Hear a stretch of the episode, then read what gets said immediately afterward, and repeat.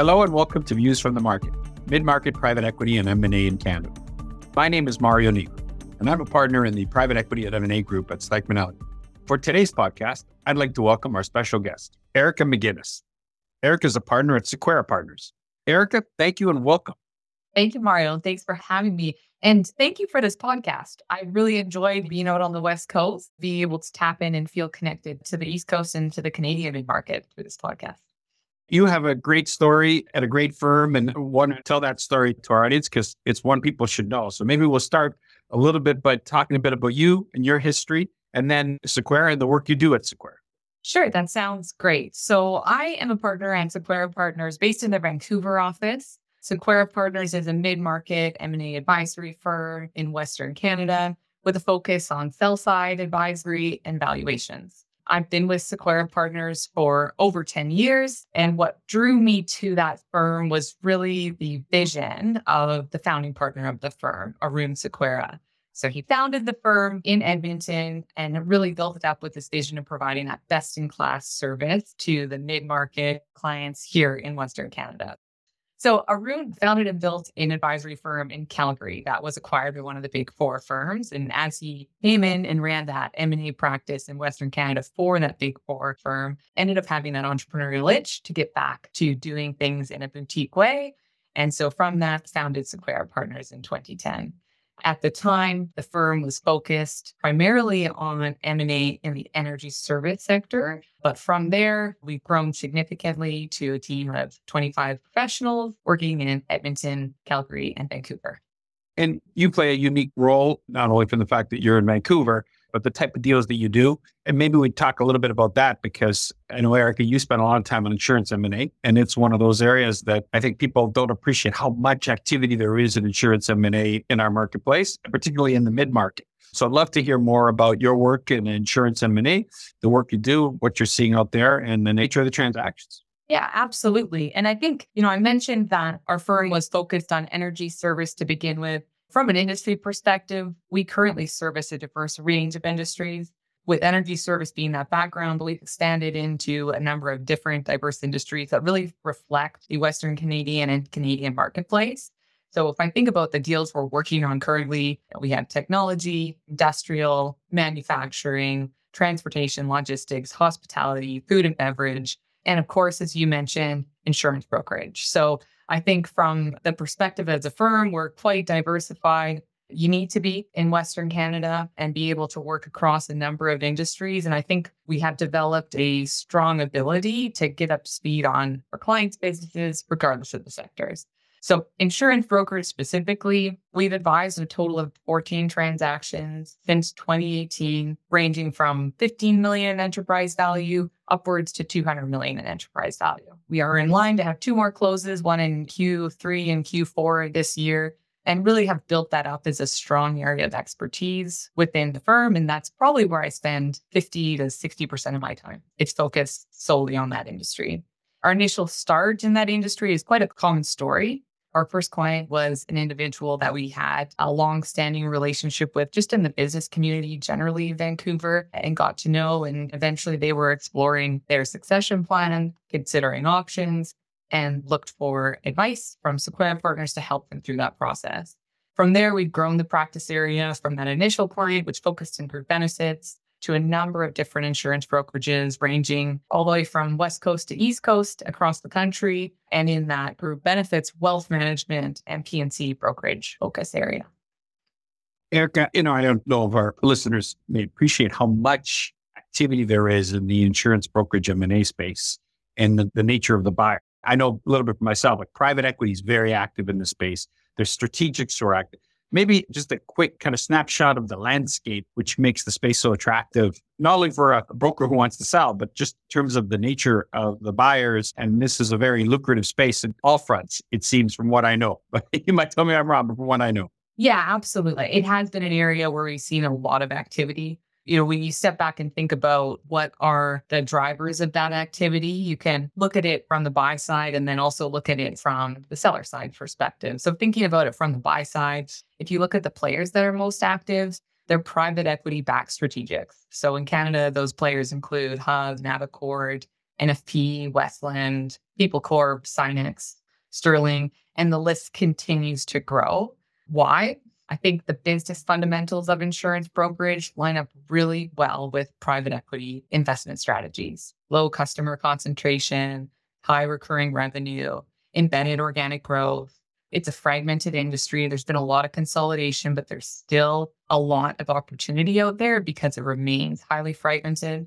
There's low recurring capex, sticky customer relationships, and it's type of business that is recession resilient. It does good in good times and pretty good in bad times as well.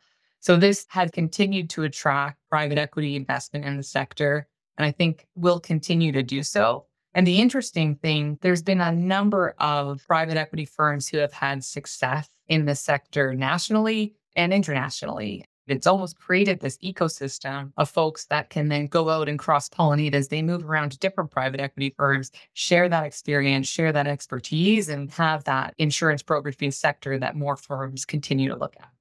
I mean, you highlight the nature of the space in terms of the sellers and the activity. Have the multiples of this space increased? Have the nature of the space increased with the increased activity?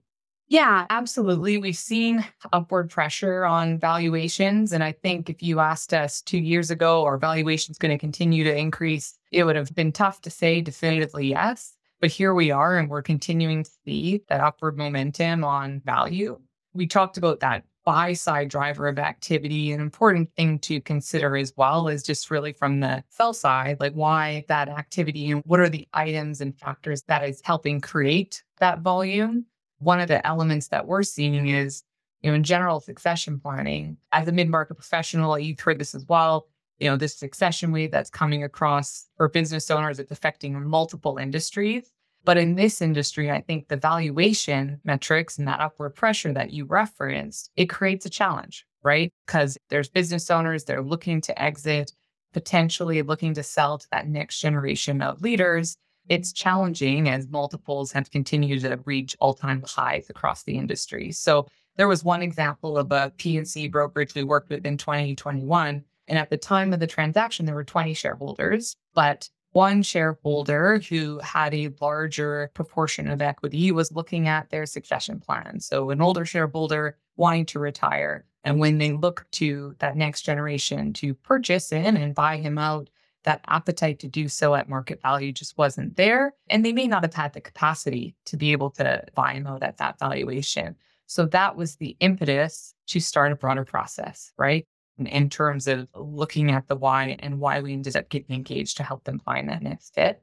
I think too, we've seen on the seller side three other main reasons that folks have been looking at transacting with the industry evolution and having that ability to have a voice on a broader stage. One of the transactions we worked on early on was around the time that G19 was being proposed in 2018. And G19 was effectively looking at taking regulation to the way that benefits brokers, life insurance brokerage disclose their commission. And there was this element that being part of a larger organization would enable you to have a stronger voice and enable you to participate in a better way in that dynamic. And that was the impetus for that deal in the wild, how that got some momentum behind it. And then I think overarching, there's this element of tech investment. Insurance companies generally, they're big, giant companies that are slow moving and have been around for a very long time. You're seeing this need for tech investment to continually improve the client experience and also make things more efficient. So as people look at the, how am I going to continue to service my growing client base when it's so much harder to find good talent in our industry? Like that's a challenge that this industry is facing, among with many other industries across Canada.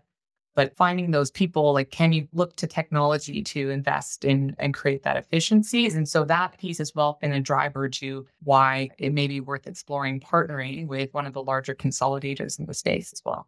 Erica, you know, we've been seeing insurance M&A activity that's been strong for years. And it's interesting because I would have thought that the consolidation has taken place already. And yet every year you still see more activity. Even with all this activity, how consolidated is this space? Are we at the top of the curve with the sense that there's not many left? Or is it one where even though we've seen it for many, many years, there's still a lot more to come?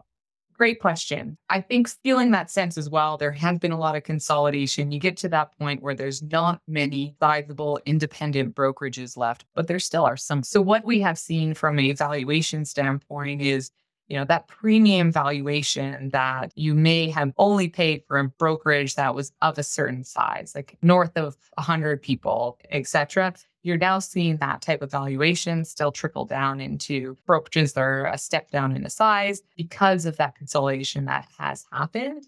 And there's not that many independent brokerages left out there. But I think we're still seeing activity. We're working with a couple, kicking a couple processes off right now.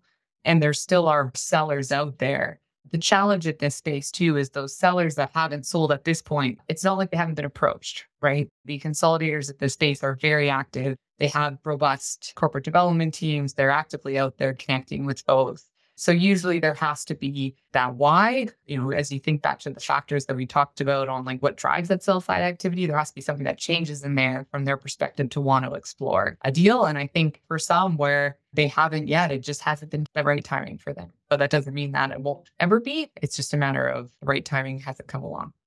Okay. Well, we have you want to take advantage of obviously Sequeira and your expertise on the West Coast and particularly when it comes to the middle market. One of those people who sees the West Coast as an underserviced, great middle market environment where there's just gems of companies that a lot of people just don't go after, which they should. I mean, I want to get a sense of you is the market still strong? Is activity still strong on the West Coast? Are you seeing anything unique about deal activity on the West Coast from your experience? Yeah, you know, absolutely. We're still seeing a strong amount of activity on the West Coast. I think as a firm right now, we have 16 active mandates across a variety of industries that I referenced previously. The challenge is, I think, if the activity is still there, processes are taking longer. You know, I'd say that's something that we've noticed, just folks digging in a bit stronger in due diligence, processes taking like a month or two longer and extending out, but the activity is still there. Right. And so the challenges that we've faced on some processes? Is there any seller buyer valuation disconnect still closely in the rearview mirror? What is that years of 2021 and 2022 even where we were seeing those record level of value and activity in the sector? And so thinking through how do we creatively bridge that? That's been coming up a bit more in transaction processes and then also just digging in and taking the right time to get things done. But overall, from an activity standpoint, we're still seeing a lot of appetite and a lot of folks still need to go through their succession planning, considering transactions. Any particular industries you're seeing as being, I want to say the word hot because that sounds too strong, but active or particularly active, or any type of buyers you're seeing on the West Coast particularly active in this environment? Yeah, absolutely. So we've talked a lot about insurance brokerage, and we still see that as a very active base that we're working in across Western Canada. Engineering, environmental consulting, like we're seeing that space be another sector that we're spending a lot of time in. Those industries are very different, but they tend to be people driven businesses that you can drive some or conclude some similarities from. And then beyond that, you know, I think our bread and butter industrial businesses, there still is a lot of activity out there and if you take where the firm is at today, and it sounds good news for all of us, including me, that you, know, you guys are busy. When you're busy, I'm busy. So that's the awesome news. Where do you see the market going? I mean, it sounds like it's still strong in terms of at least activity. I always ask our guests the crystal ball question, where they see the rest of 23 and where they see 24 from where you're sitting and the work you do. Where do you see activity going in terms of getting deals done and opportunities in front of you? Yeah, I think there are a lot of moving parts, and I do not have a crystal ball you know, we do see a strong amount of activity in the market. You know, as I mentioned, things are taking a bit longer, but the fundamental drivers of mid-market M&A are still there. And so I think we expected to see the rising interest rates dampen valuation.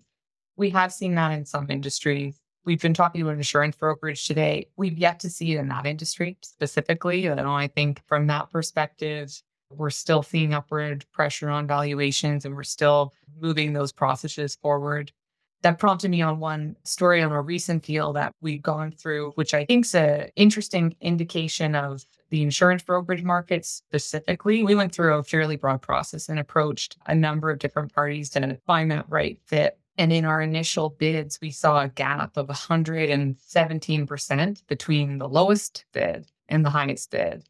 And that's particularly surprising because all of these players are active market participants. They're all folks that you classify as those typical consolidators. And you would think from a sell side advisor perspective, they would be very aware of current pricing trends and what's going on in the space. But the takeaway for me from that was it indicated that disconnect, probably driven by on the low end, that party is maybe increasing their discipline in their M&A strategy, being a bit more calculated in their fundamentals and their approach to value. And then on the high end, you were seeing that party really lean into, okay, this fits in our strategic priorities, and we're willing to come to the table with something very compelling, despite some of those macro factors that are out there and being at play. So, you know, if we had that same process two years ago, that gap, which we've had, that gap is in that 20 to 25% range. And so, takeaway from that process to me was really there are some market factors at play. It's not necessarily a given that valuations are going to be here. There are parties that may be leaning out in certain processes. But that being said, there's still going to be very successful outcomes for business sellers and owners in these instances. I wanted to say thank you for joining us. It's been great to have you on multiple levels talking about, you know, your experience with insurance brokerage M&A and activity in the space, but then also talking about Sequeira and activity in Western Canada. It's a great perspective and uh, really appreciate you joining us. Appreciate the opportunity to be here.